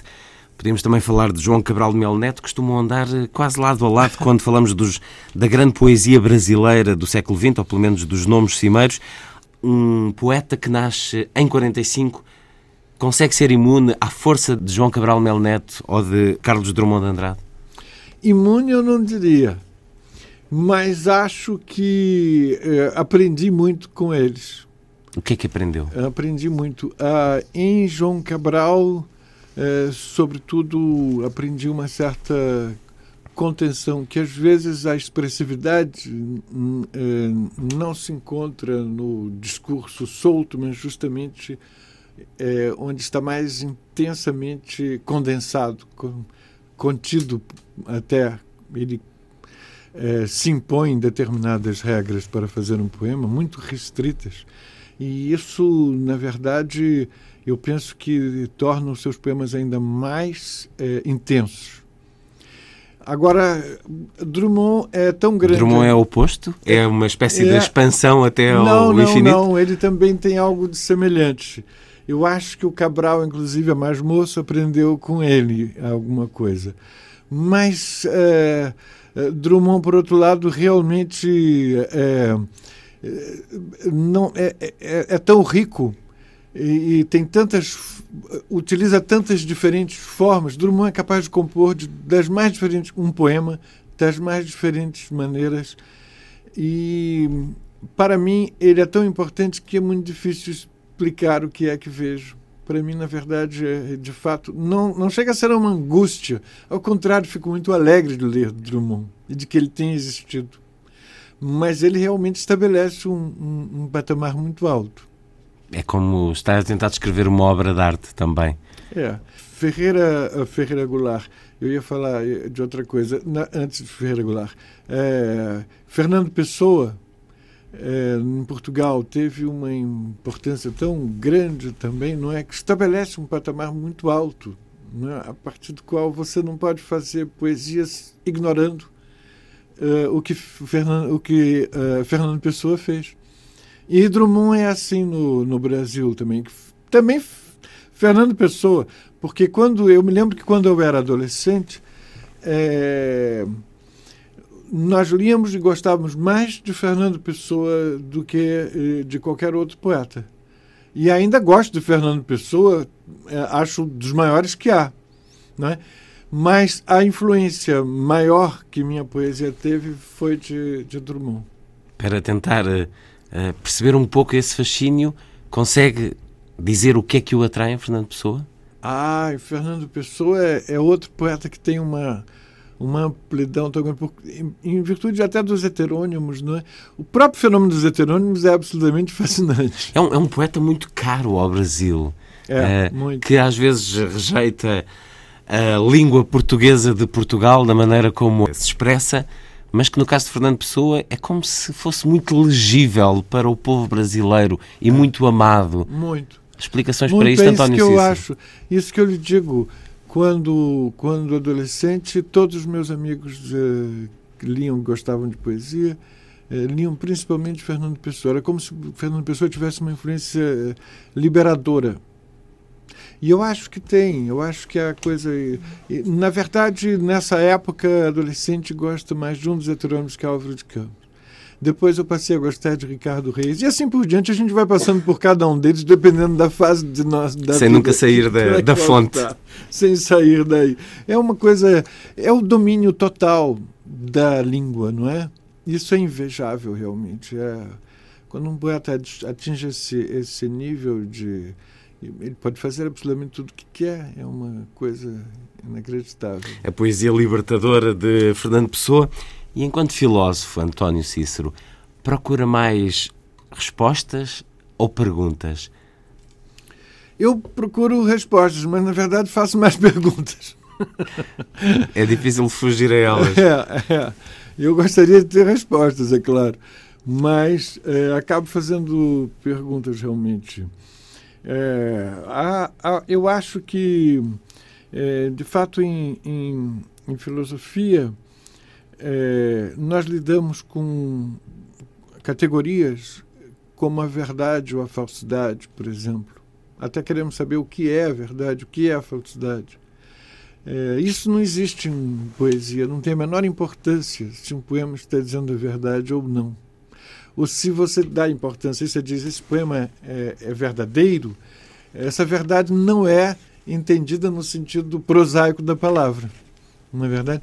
Então, por exemplo, não importa se um poema. O poema, eu tenho um poema que fala sobre Donana, uma mulher que conheci chamada Donana. Que Donana, Donana tenha existido ou não, não tem a menor importância. Que seja uma mentira, um personagem, não tem a menor importância. Entende? Para o juízo que fazemos do poema. Mas em filosofia, não. A verdade entra em jogo. Mas entra em jogo de uma maneira muito estranha também. Porque é, é difícil dizer que um poema, por exemplo, que um, um, um filósofo contemporâneo é, esteja mais próximo da verdade do que um filósofo que escreveu dois mil anos atrás, como Aristóteles ou Platão. No entanto, para eles e para qualquer filósofo, a questão da verdade é muito importante. Nós não podemos relativizar totalmente a verdade sem é, perdermos a força daquilo que estamos a afirmar. Porque se eu digo que não há verdade, essa mesma afirmação se torna neutralizada, não é? Então nem isso é verdade. Então essa, essas questões todas fazem parte da, da filosofia estimulam também o filósofo. Eu própria... quase, quase que lhe pergunto se entre filósofo e poeta se consegue estar tranquilo em alguma hora do dia sem que as questões lhe assaltem a, a reflexão. É, eu, na verdade, não há uma coexistência muito pacífica entre o poeta e o filósofo em mim. Cada um deles. O meu tempo é muito escasso, eu penso, porque demora muito tempo a escrever qualquer coisa, seja poesia, seja prosa. Mais ainda poesia. Escrevo muito pouco. É, demora muito tempo escrevendo, mas o resultado é muito pequeno. É, Sartre dizia, tinha feito aquele a questão da méthode, um, um, um, um, livrinho que serve de introdução a um outro livro dele, mas esse livrinho demorou muito tempo, foi um e ele dizia que tinha sido É como se uma montanha tivesse parido um ratinho. Mas eu sinto um pouco assim quando faço um poema. Os ratinhos saem. Mas foi uma montanha de tempo, de, de tudo, não é? Que levou para produzi-los. Existe uma tradição filosófica brasileira? Infelizmente não, não há. Portanto, não se pode dizer que pertence a uma escola. Não. E a uma corrente. Não, eu não, não creio que, que pertença. Eu acho que Existem pensadores brasileiros, existe um pensamento sociológico, existem um, uh, pensadores em, na área de teoria da literatura, uh, os próprios poetas são pensadores. Caetano Veloso, por exemplo, que é um músico, é um dos grandes pensadores do século XX contemporâneos. E é um grande poeta também. E é um grande poeta e um grande pensador. Não é filósofo no sentido estrito da palavra, não é? Porque não, não, não se dedicou a isso é, mas é um grande pensador. Então, há grandes pensadores no, no, no, Brasil, mas não são filósofos no sentido mais estrito da palavra, não pertencem à tradição filosófica. Né? Então, isso, é, na verdade, eu acho lamentável, não acho que seja uma coisa boa. Alguns brasileiros querendo dizer, ah, não temos porque temos filosofia na música, não sei onde, na arquitetura. Eu acho que isso é uma desculpa é, o problema é que, de fato, acho que é preciso fazer uma filosofia brasileira e acho que é uma coisa complicada, é uma coisa que demora um tempo mesmo e que talvez agora esteja começando. Não digo que seja eu. Porque falou em Caetano Veloso, puxo aqui o livro Verdade Tropical, leio um pouco do que Caetano escreve sobre si, António Cícero. Cícero falava sobre nossa aventura tropicalista com entusiasmo contido mas sempre situava nossos atos e ideias de modo a pô-los em proporção. O seu realismo era sereno. Ele simplesmente dava grande importância ao clima que se fizera possível no Brasil por causa da entrada em cena dos baianos. Sem fazer confusão entre os estudos filosóficos e poéticos, que sempre tinham sido o seu principal interesse, e os fenómenos de massa, e sem adotar o tom apocalíptico então em voga, Cícero considerava o peso do que ocorria na seara da música popular Sobretudo, sentia-se estimulado pelo que nós tínhamos feito acontecer no Brasil. Era importante que tivéssemos destronado o nacionalismo populista.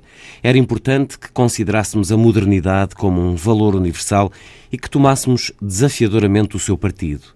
Era importante que algo assim ocorresse na órbita em que nos movíamos, isto é, a música popular e o show business.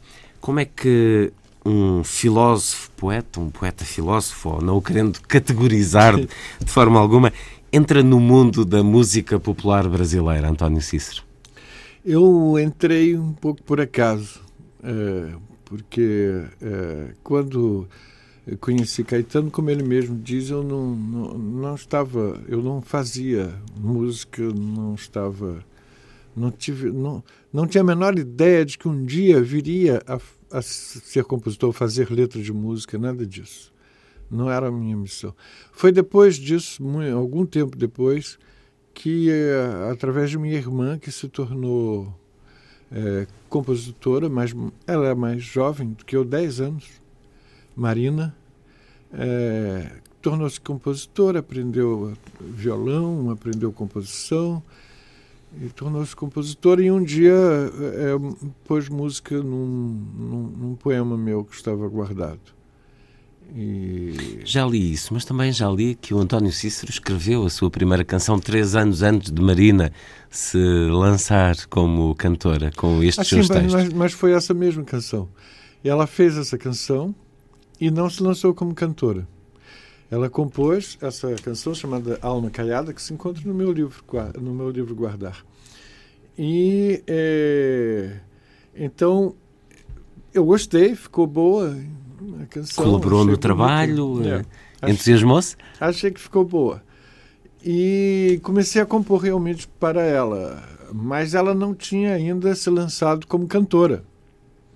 Essa música, essa composição, primeira de todas, é, foi enviada a Maria Bethânia, que a gravou.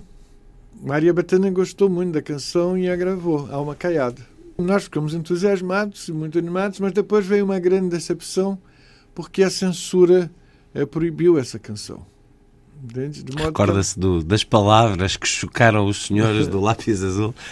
Olha, é, alguém, algum censor, algumas, alguns, deve ter se achado muito perspicaz e entendeu uma canção de amor como uma um protesto político. Não tem o menor sentido. Eu, Onde é que estava a irreverência para eles? Eu, no, eu, eu creio que foi o, o, começo que eu dizia: aprendi desde criança que é melhor me calar e dançar conforme a dança do que jamais ousar. Acho que interpretaram isso como um, um desafio.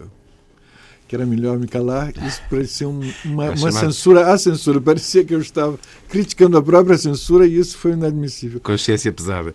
Eu sei que aí, a partir disso, como ela não, não foi gravada, essa Marina continuou fazendo música e acabou se lançando como cantora, mas nunca gravou essa primeira canção. Quem veio a gravá-la foi uma outra cantora brasileira chamada Zizi Posse, quando a censura caiu, porque isso foi na época da ditadura, não é que Betânia foi censurada. É a música que vem buscar o, o seu poema ou é o poema que se adequou à música nas muitas canções que já escreveu António Cícero? Normalmente é a música que vem buscar. Eu primeiro recebo o, uma melodia e ouço muito tempo aquilo até se entranhar em mim e tomo notas e acabo por escrever alguma uma letra para aquelas notas.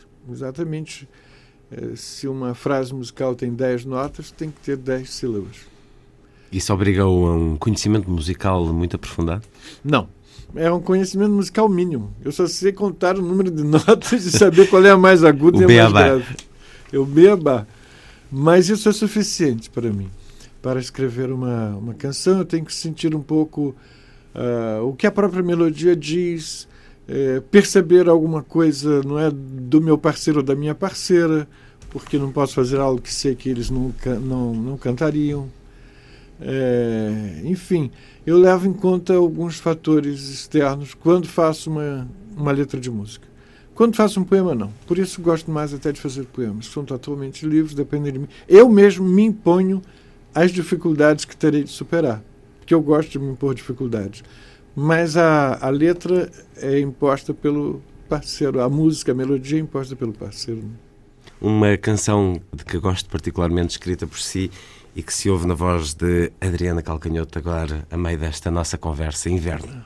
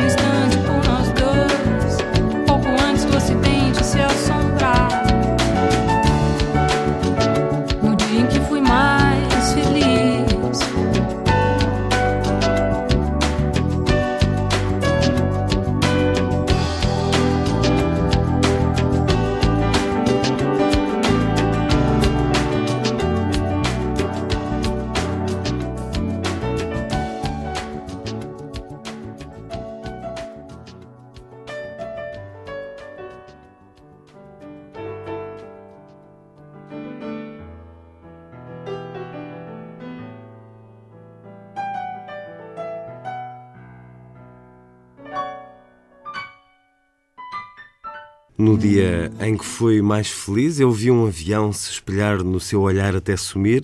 De lá para cá não sei, caminhando ao longo do canal, faço longas cartas para ninguém e o inverno no Leblon é quase glacial. Isto lido assim e paro por aqui porque não tem nada a ver com este espanto e esta musicalidade tremenda de que as suas palavras conseguem e resultam na, na voz de Adriana Calcanhoto e com eh, esta música. Por exemplo, neste tema, inverno, foi-lhe uma tarefa difícil eh, escolher as palavras para esta música? Conversou com a Adriana? Como é que foi, por exemplo, escrever esta música, António Cícero? Eu conversei, mas eh, Adriana, eh, quando compõe uma canção, ela a compõe já com letras, quando faz uma melodia. Ela faz uma letra e aí descarta a letra. Às vezes, quando vai fazer comigo, por exemplo, ela descarta a letra inicial e me pede para fazer uma outra e eu não chego nem a conhecer essa primeira letra. Portanto, havia aqui uma outra história, um o que outro, é um problema, porque um outro ela é uma boa, ela é muito boa letrista. É São uma várias as canções que ela escreve. Escreve muito bem. Então fico com medo de escrever uma pior do que aquela que ela já tinha feito, não é? Isso é um problema. Mas não há como superar, porque ela sempre faz assim. Agora, é, não, mas não. Eu fiquei ouvindo muito essa música e, e essa imagem do, do leão e do, do avião, essas imagens me vieram, eu não sei como, não sei explicar. E eu fui desenvolvendo, desenvolvendo aos, aos, aos poucos. E resultou nisto que acabámos de, de escutar. António Cícero é considerado um intelectual independente. Alguma vez escreveu para tomar uma posição política? Tudo o que digo tem um sentido político libertário. Tudo que escrevo de filosofia, em última análise, tem um sentido político muito libertário. Eu defendo eh, principalmente a questão da, da liberdade individual. É a primeira, a grande preocupação do direito individual. E, eh, enfim, eu desenvolvo isso por vários lados, é mais, estou falando de uma maneira muito é, genérica e simplificadora. O meu primeiro livro é sobre a modernidade. É, Chama-se O Mundo Desde o Fim. Primeiro livro de filosofia. Trata da modernidade. E é, nesse livro é, mostro exatamente que a modernidade, em última análise, consiste na, na crítica, na capacidade de criticar e de duvidar. E que essa capacidade de criticar e duvidar nos produziu um mundo que hoje vem, sido, vem sendo vilipendiado, atacado de todos os lados, como se fosse o pior dos mundos possíveis. Mas que, na verdade, é um mundo que permitiu a autonomia da arte, a autonomia da ética, a autonomia, que, que permitiu o máximo de, de liberdade individual de que já se é, desfrutou, entendeu? De que já se conheceu na história inteira. Então, na realidade, é, e há inúmeros aspectos pavorosos também que são atribuídos do, do mundo que vivemos, que são atribuídos à modernidade. Mas eu penso que a grande parte deles se deve justamente a uma reação contra a modernidade. É, Por parte da própria arte também? A arte, eu penso que a autonomia da arte é uma conquista do mundo moderno. Eu digo moderno no sentido muito amplo, não é? Porque é, moderno vem de, o que se segue à Idade Média. Mas foi uma conquista da, é, a, a, possibilidade a, a, a, possibilidade de se fazer arte das mais diferentes formas a liberdade eh, do artista, não é? António Cícero diz, eh, afirma num dos ensaios, o direito à expressão de juízes estéticos, juízes de valor, que me pareceu uh, querer dizer que nem sempre as vanguardas e as modernidades aceitam, quase como se fossem acríticos, acriticáveis. Há uma tendência, na sua opinião, para essa imposição de que a própria conquista da liberdade acaba por dizer que não é possível criticar nada e no, no caso das artes isso sente-se muitas vezes? As vanguardas tiveram um sentido histórico extremamente importante e, sobretudo, libertário também. O que as vanguardas fizeram, que ficou, o que, o que permanece, digamos assim, a nossa herança da vanguarda, das vanguardas, é uh, o que as vanguardas abriram de possibilidades. São as possibilidades que foram abertas pelos vanguardistas. O fato de que hoje você possa, de que hoje, uh, hoje nós sabemos, por exemplo, que uma obra de arte uh, só pode ser julgada enquanto indivíduo. Você não pode julgar enquanto gênero. Por exemplo, se eu fizer uma poesia, um poema é, sem rimas e sem métrica, como em geral se faz hoje em dia, na verdade, aquele poema não pode ser considerado bom ou ruim porque ele tem rimas ou porque não tem rimas ou porque tem métrica, é, usa métrica ou não usa. Ele tem que ser considerado em si. Você tem que considerar a totalidade daquele objeto e não a categoria a que ele pertence. Entende? Essa é a forma. O que eu quero dizer é o seguinte: tudo que a vanguarda fez no sentido de abrir as portas permanece. Mas o que ela tentou, as portas que tentou fechar, não permaneceram fechadas, também acabaram escancaradas. Porque, na verdade, a vanguarda, de fato, em certos momentos. É, veja bem, no século XIX, vou dar um exemplo bem claro: no século XIX, parecia, é, na língua portuguesa, por exemplo, que não era que só era poesia o que fosse metrificado e rimado em determinado momento na poesia lírica as vanguardas mostraram que era possível fazer poesia sem métrica e sem rima. Isso foi possível. Agora, ao mesmo tempo, muitos vanguardistas quiseram proibir que se fizessem sonetos, por exemplo. Ou pelo menos catalogar como obsoleto, obsoleto. ultrapassado. É uma coisa ridícula e, inaceitável no mundo contemporâneo. Ora, isso não ficou. Isso, isso sim ficou obsoleto. Essa, essa, essa essa tentativa de proibir que se fizessem determinadas coisas passou. Mas hoje nós podemos fazer, quem quer faz sonetos. E, não, e, e, ninguém vai criticar porque sejam sonetos. Você pode criticar porque seja um soneto ruim, é outra história.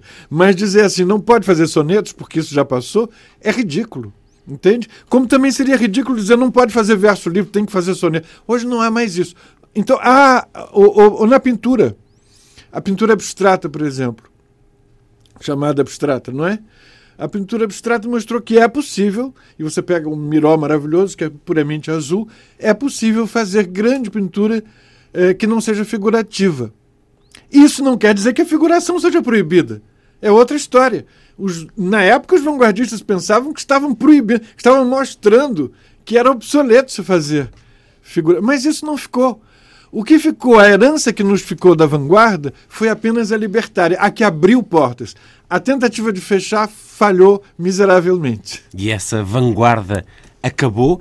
Lidamos aqui com alguma dificuldade porque a vanguarda será sempre vanguarda, foi o sempre ao longo dos tempos, mas essa que caracteriza está-se a dissipar? Vem aí uma outra vanguarda ou esperamos que venha aí outra? Veja bem, eu penso que a vanguarda acabou. Eu penso que não há mais possibilidade de fazer de ter haver vanguarda, porque eu penso na vanguarda no sentido mais uh, até etimológico da palavra. A vanguarda é o que pensa que está à frente dos outros. Ora, uma vez que se abriram todas as possibilidades, ninguém está à frente de ninguém. Não é isso. O que existe e nunca vai acabar é a arte experimental. A arte experimental, a arte que, que lida com novos meios. Por exemplo, alguns fazem fazem arte cinética, usam computadores para fazer poesia. Isso é perfeitamente legítimo e tem que ser julgado cada caso, cada caso por si. Não, é? não podemos, também não temos juízo genérico sobre essas coisas. A arte experimental continua, mas nem toda arte experimental é vanguardista. A vanguarda foi aquela que, na verdade, nos expandiu a, a arte, quer dizer, que abriu as portas da arte. Essa foi o sentido. Aí sim, eles estavam à frente do seu tempo realmente, porque sabiam que era possível fazer outro tipo de coisa. Hoje não. Hoje nós sabemos que tudo é possível. Então não há mais necessidade de vanguarda. É esse o movimento que atravessamos quando um dia se fizer a história da arte dos nossos tempos? É o experimentalismo? Acho que sim, acho que nós vivemos. É, é, eu penso que é, nós vivemos um tempo em que, em que todas as possibilidades estão abertas e que e penso que de maneira geral se você olhar eh, profundamente para uma obra qualquer de arte uma obra que você considere grande você vai ver que ela tem sempre traços experimentais. Porque a, a, a obra de arte não repete o que já foi feito.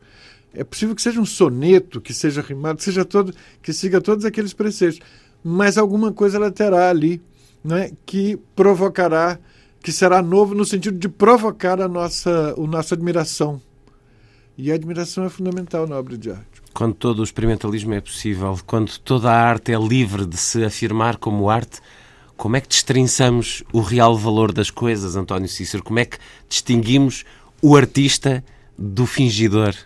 Veja bem, jamais, isso já é um outro equívoco que eu penso que se, que se, em que se cai muito frequentemente. Jamais, uh, na verdade, o juízo sobre uma obra de arte se deu realmente em termos de, do fato de ser de vanguarda ou não ser de vanguarda, entende? Isso é um equívoco. Quando nós julgamos uma obra de arte, é por isso que eu estou dizendo, cada coisa tem que ser julgada por si. Nós nunca, tive, nunca houve esse critério. Na, quando, é, na, na, digamos, no século XVII, no pleno classicismo francês, por exemplo, é, as obras deviam obedecer a determinados, seguir determinados padrões para serem consideradas obras de arte. Mas não eram esses padrões que faziam que fossem boas ou não. Entende? Hoje nós podemos considerá-las boas, mas não é porque seguissem aqueles padrões.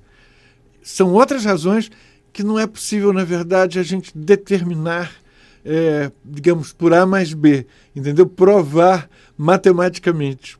Não é possível isso. Nunca foi. Nem antes, nem agora. Durante. Eu, eu penso realmente que a vanguarda cometeu um equívoco, uma época, porque pensava que se podia avaliar o, uma obra de arte a partir é, do, da novidade que ela continha. Né? Se ela for uma obra é, muito nova, ela traz mais informações, então ela vale mais do que uma obra que não seja tão nova formalmente. A, a novidade formal era muito importante. Era considerada muito importante. Isso é uma tolice, no fundo. Porque é, hoje, por exemplo, nós gostamos ainda da Divina Comédia.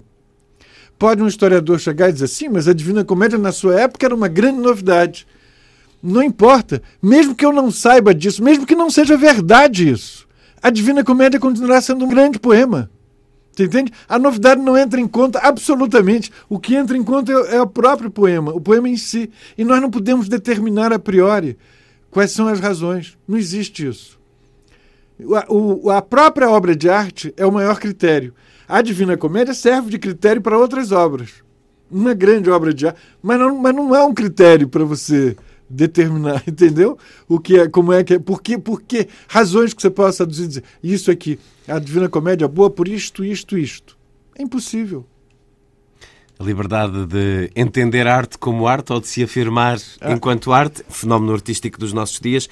O António Cícero lê grego e latim.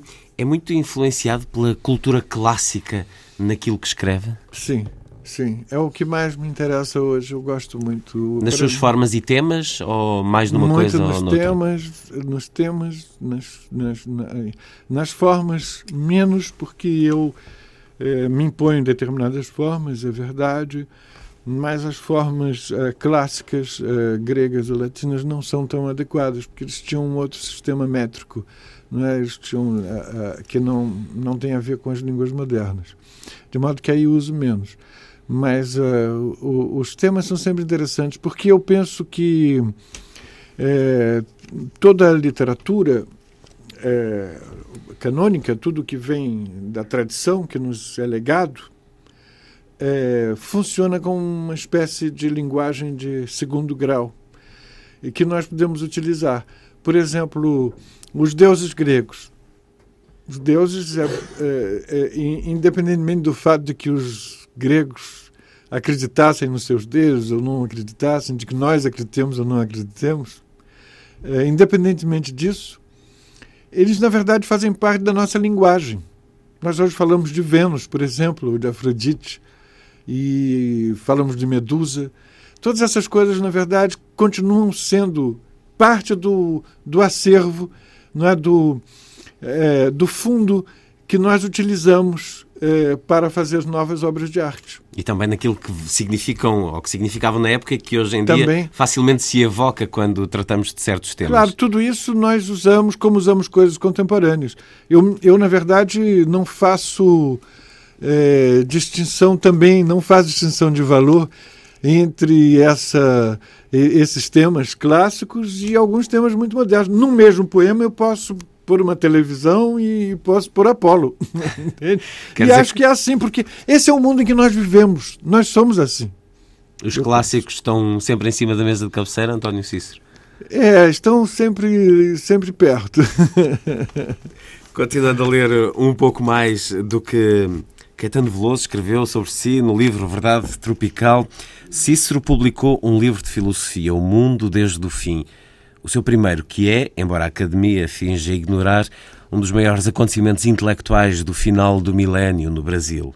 O livro é uma afirmação radical da modernidade nascida com Descartes, e saltando aqui algumas frases, e põe o Brasil na responsabilidade extrema de ser não o grande exotismo elegível que se opõe à razão europeia, mas o espaço aberto para a transição, para, parafraseando Fernando Pessoa sobre Mário de Sá Carneiro, um Ocidente ao Ocidente do Ocidente. Se dissermos, antes eh, de filosofar, precisamos alimentar. alimentar todas as pessoas do mundo, até hoje não teríamos filosofado.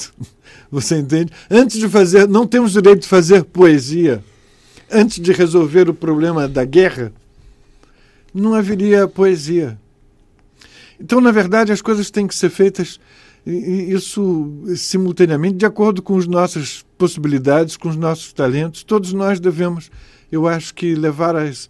É, é uma responsabilidade muito grande, realmente, é, que está diante de nós, porque o mundo está muito ameaçado, mas é, são ameaças que eu acho que que têm que ser enfrentadas tanto por um europeu quanto por um brasileiro. Não digo que os brasileiros tenham vantagens sobre os europeus em relação a isso, sobre os portugueses, de maneira nenhuma mas acho que é também nossa responsabilidade. E esta, este título, Finalidades Sem Fim, o que é que nos quer dizer logo à partida, António Cícero? Finalidades Sem Fim é uma. Eu, eu tirei de Kant, do filósofo alemão, não é? Immanuel Kant, uh, que dizia que a beleza era finalidade sem fim. E, de fato, um objeto belo nós sentimos o objeto como se ele fosse uma totalidade, que tivesse alguma finalidade. Porém, não podemos atribuir nenhum fim a ele, entende? Não, não, não interessa qual seja a sua utilidade.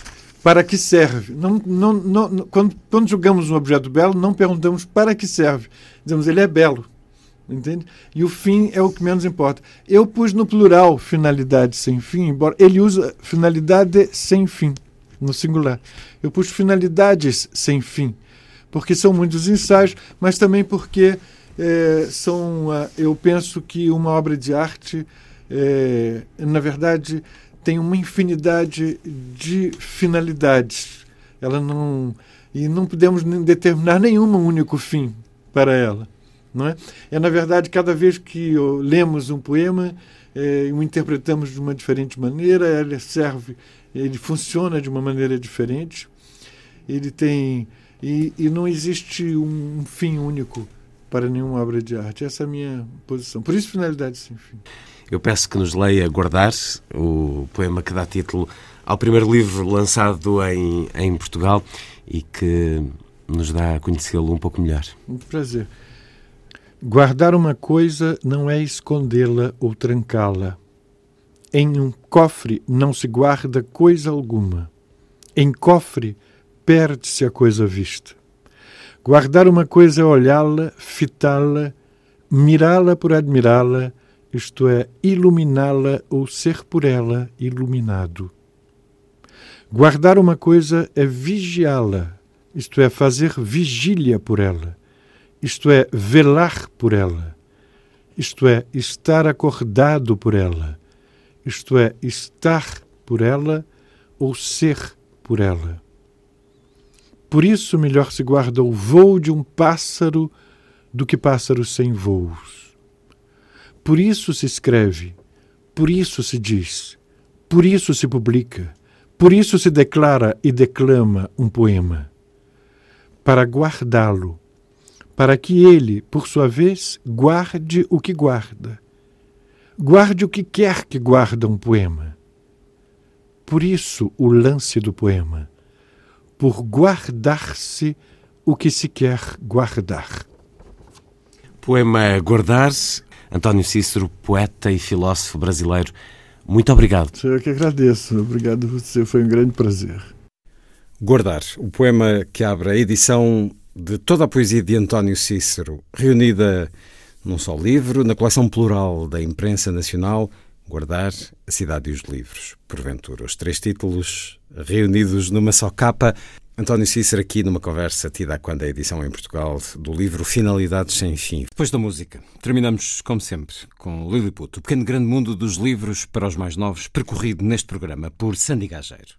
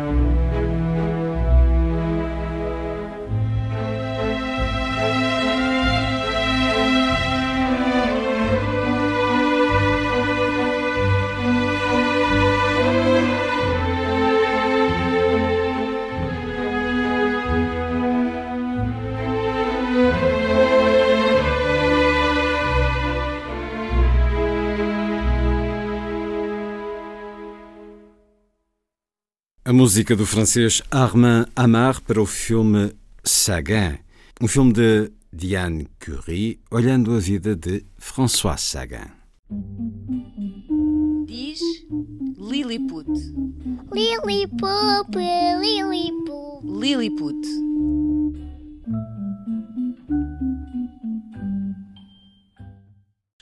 Fonchito é um menino que está a descobrir como bate o coração com o primeiro amor e quer mostrar que não há impossíveis quando se gosta de alguém, mesmo que essa pessoa peça a lua. Me gustaría darte un beso en la mejilla. ¿Me dejarías? Fonchito e a Lua é o primeiro livro infantil de Mário Vargas Llosa, Prémio Nobel da Literatura em 2010. Chegou às livrarias portuguesas a 5 de maio. Originalmente, a publicação faz parte do projeto da Alfaguara Espanhola de publicar os grandes nomes da literatura para crianças menores de 10 anos. Convidado pelo autor e idealizador do projeto, Arturo Pérez Reverte, Vargas Llosa conta que, ao escrever um livro infantil, foi a realização de um sonho muito antigo, de um projeto que estava abandonado e que há muito gostaria de ter retomado. Vargas Llosa explica que até então não se tinha aventurado na literatura infantil por não ter encontrado uma história em que realmente acreditasse. Es decir, cuando la luna salía, lo que ocurre rara vez en la ciudad de Lima, cuyo cielo suele estar cubierto de nubes muchos meses del O año. autor acredita que é mais difícil escrever para crianças do que para adultos e acredita numa necessidade urgente de projetos que fomentem a literatura para os pequenos, uma vez que possivelmente é essa a única saída para evitar o empobrecimento das próximas gerações. Vargas Llosa tem uma vasta obra literária, foi agraciado com vários galardões, entre os quais se destacam o Príncipe das Astúrias em 1986 e, como já disse, o Nobel da Literatura. A editorial Presença publicou também O Barco das Crianças, uma novela juvenil. Vamos ouvi-lo agora sobre o poder das palavras e da literatura, numa apresentação do projeto Fronteiras do Pensamento, um programa brasileiro que promove conferências com pensadores internacionais. no solamente proporciona eh, encanto, placer, sino también mueve la historia y puede moverla en la, en la buena dirección. O poder das palavras e da literatura na ótica de Vargas Llosa, Fonchito e a Lua foi editado pela Presença em Portugal e já está nas livrarias. Le acercó la cara para que le besara la mejilla. O Lilliput, de Sandy Gageiro, foi a força das coisas. Assim, obrigado por estar com a rádio.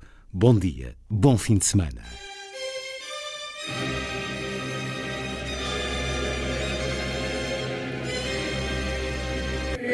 A força das coisas.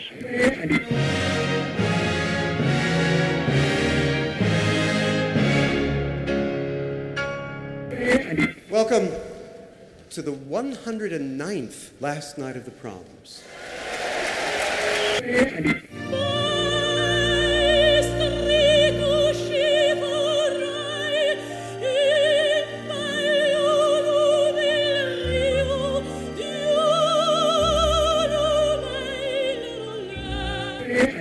Com certeza. Bach, Mahler, Shostakovich. Um programa de Luís Caetano. Twelve.